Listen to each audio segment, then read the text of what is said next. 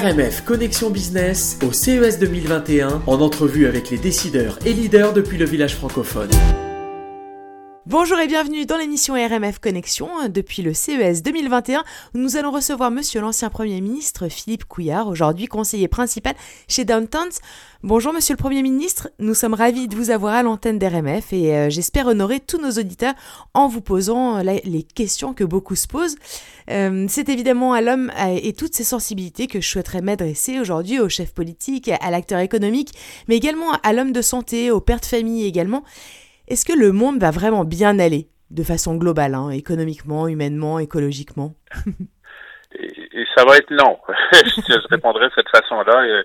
Je crois que c'est un événement majeur, euh, un événement planétaire majeur dans lequel on est tous plongés actuellement, dont les conséquences sont multiples. Je pense que ce qu'on peut dire, c'est que il y aura du changement, mais qui sont en fait des accélérations des changements qui étaient déjà perceptibles et déjà en place dans plusieurs domaines, que ce soit sur plan géopolitique, sur le plan euh, du travail, euh, de la santé.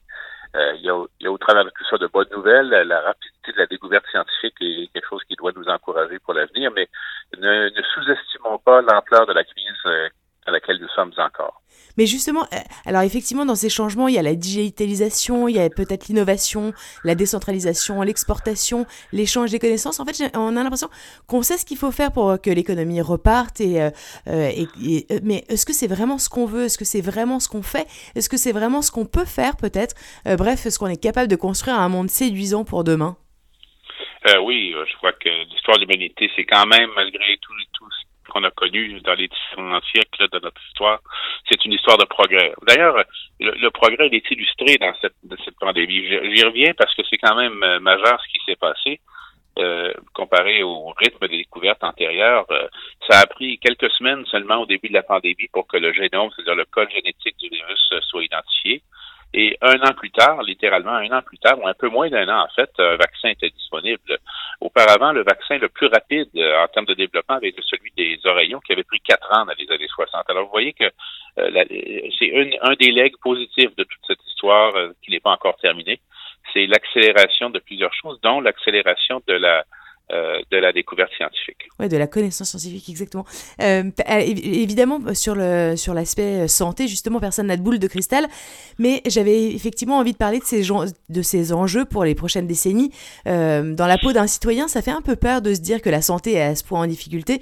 Comment concilier un système de santé extrêmement moderne, à la fois efficace pour traiter des urgences comme les pandémies, et est-ce que c'est justement par l'innovation, et pourquoi c'est si long à mettre en place? Alors, c'est effectivement très court, à l'échelle, à l'échelle. Mais euh, on a l'impression que c'est effectivement très long quand on, quand on est en train de le vivre. J'imagine que quand on étudiera la pandémie euh, plus tard, on se dira, bah, vraiment, ils ont été vraiment très réactifs, etc. Mais quand on est en train de le lire, de, de le vivre, là, on se, on est, le, temps paraît différent. Oui, euh, oui, c'est sûr. Mais écoutez, je crois que il faut voir également comment tout ça se passe dans le contexte de l'histoire récente. Il y avait, il y avait trois grandes forces hein, qui étaient en train de former ou de reformer ou de transformer notre monde avant que la pandémie vraiment prenne toute son ampleur. D'abord, euh, la globalisation ou la mondialisation, elle a certainement été très modifiée. Je ne crois pas qu'elle va va s'éteindre ou disparaître. Elle est certainement modifiée. Les, les, chaînes vont se raccourcir, les relations avec les États vont devenir plus difficiles ou plus faciles selon les, les, continents. Ensuite, il y a la révolution digitale ou numérique qui a été accélérée de façon radicale. Et je pense que la santé est un bon exemple. On a fait plus de progrès dans la télémédecine au cours des derniers mois qu'on en a fait au cours des dix ans qui ont précédé.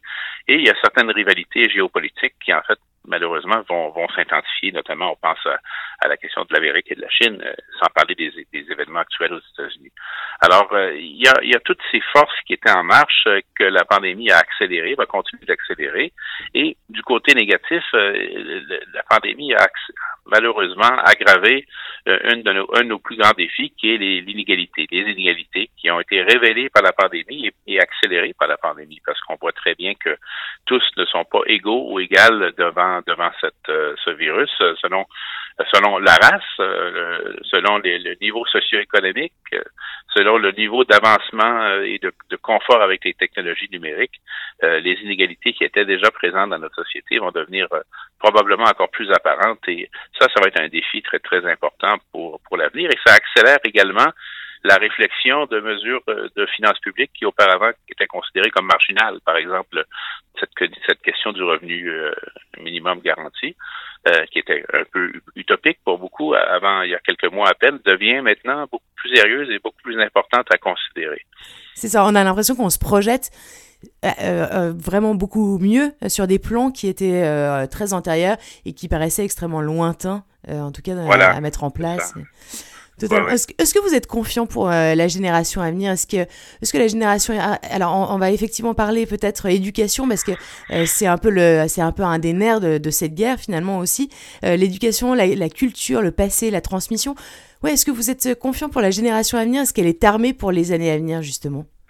Oui, oui, moi je crois que les jeunes d'aujourd'hui, en fait, sont euh, encore mieux formés que nous l'étions dans notre génération, ou bien sûr que les générations euh, précédentes. Et ils vont avoir, euh, ils et elles vont avoir le défi, une fois cette pandémie passée, parce que n'oublions pas, elle va passer. il n'y a aucune, dans l'histoire de l'humanité, aucune pandémie ne s'est jamais terminée, elle va être terminée.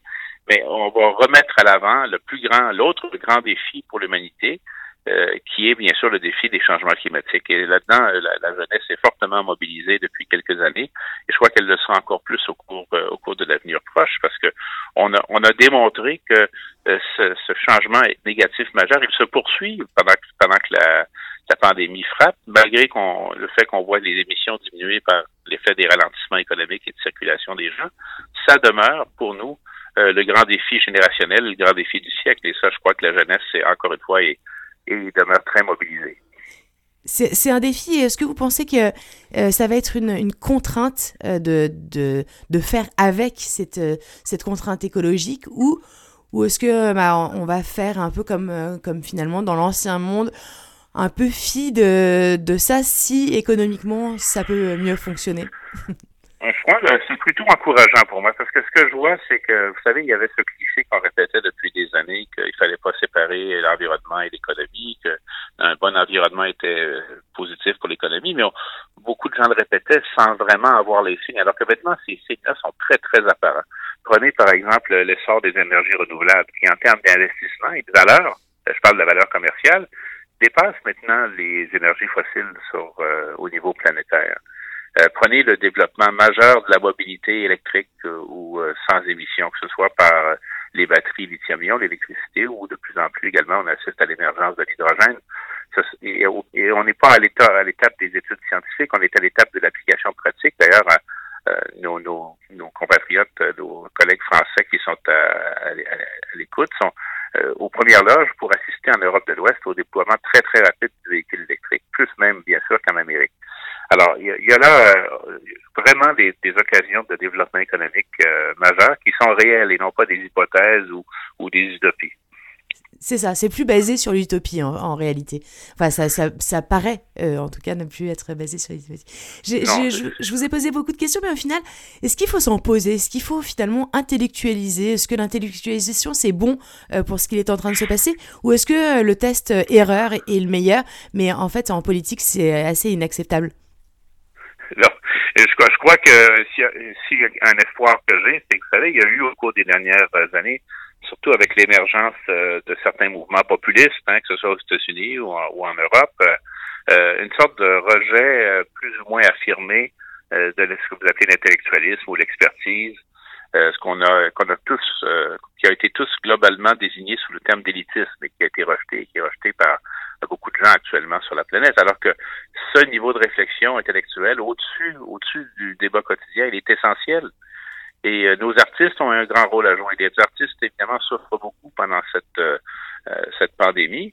Mais souvenons-nous, je ne dis pas nous-mêmes, mais souvenons-nous en termes d'humanité, de la période qui a suivi à la fois la Première Guerre mondiale et la grande pandémie d'influenza entre 1918 et 1920, alors qu'on a assisté lors des années qui ont suivi à une, floraison extraordinaire de créativité artistique et même d'activité économique et de progrès sociaux. Euh, je pense euh, euh, à la cause des femmes, par exemple. Alors moi, je crois qu'il faut, il faut continuer de croire à l'humanité et son potentiel d'être toujours dans un mouvement d'amélioration, mais être lucide également, parce que cette période dans laquelle on est favorise également les, côtés les plus noirs de la société.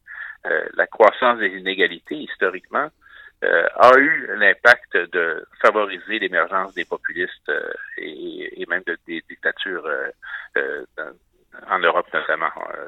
je pense que l'histoire, l'histoire est très claire là-dessus. Donc, il faut être très lucide, garder les yeux ouverts, mais savoir saisir les opportunités qui sont devant nous, à la fois sur le, plan des, grands secteurs d'économie dont on a parlé tantôt, mais également pour les régions, parce qu'une des grandes polarisations euh, de notre société qu'il faut réduire, c'est la polarisation entre les villes et, le milieu rural et les régions.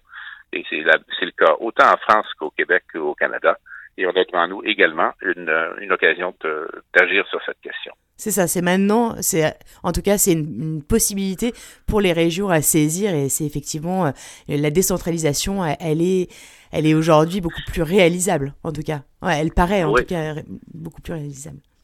D'autant plus qu'on voit que les pays qui ont bien réussi, euh, pas tous, hein, mais les pays, certains pays qui ont bien réussi à contrôler la pandémie sont des pays où un niveau de décentralisation quand même plus élevé. L'Allemagne, par euh, exemple, vous pensez à quel ben, je parle pas des, pays totalitaires et autoritaires, parce que ça, c'est euh, c'est un chapitre différent. Mais si je prends l'Allemagne, par exemple, euh, beaucoup ont fait remarquer que la, souplesse de son système fédéral de Lambert avait joué un rôle positif dans l'articulation un peu différente, mais toujours efficace de la réponse à la pandémie sur le territoire.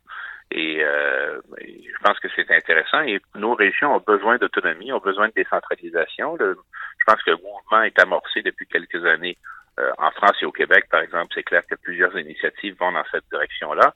Et les gens des régions, des régions rurales, euh, qui ne sont pas des résidents des grandes villes, ont également euh, le besoin de prendre en main leur propre destin et de, de gérer leur développement. C'est d'ailleurs, je crois, un des thèmes économiques majeurs et des thèmes de société majeurs au cours des prochaines années. Exactement. Écoutez, je vous remercie beaucoup. Euh, merci infiniment, en tout cas, Monsieur le Premier ministre, pour cette entrevue. Euh, est-ce que vous avez un mot, un mot peut-être positif, un mot de la fin, un mot euh, ou, ou au contraire pas positif d'ailleurs?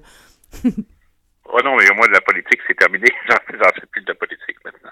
Ben, je dirais aux gens, roulez cœur, hein, comme on dit en français, gardez l'espoir. cette pandémie, elle va se terminer elle a déjà euh, laissé des traces ou des indices ou des chemins à prendre qui sont positifs pour l'humanité, d'autres qui le sont moins.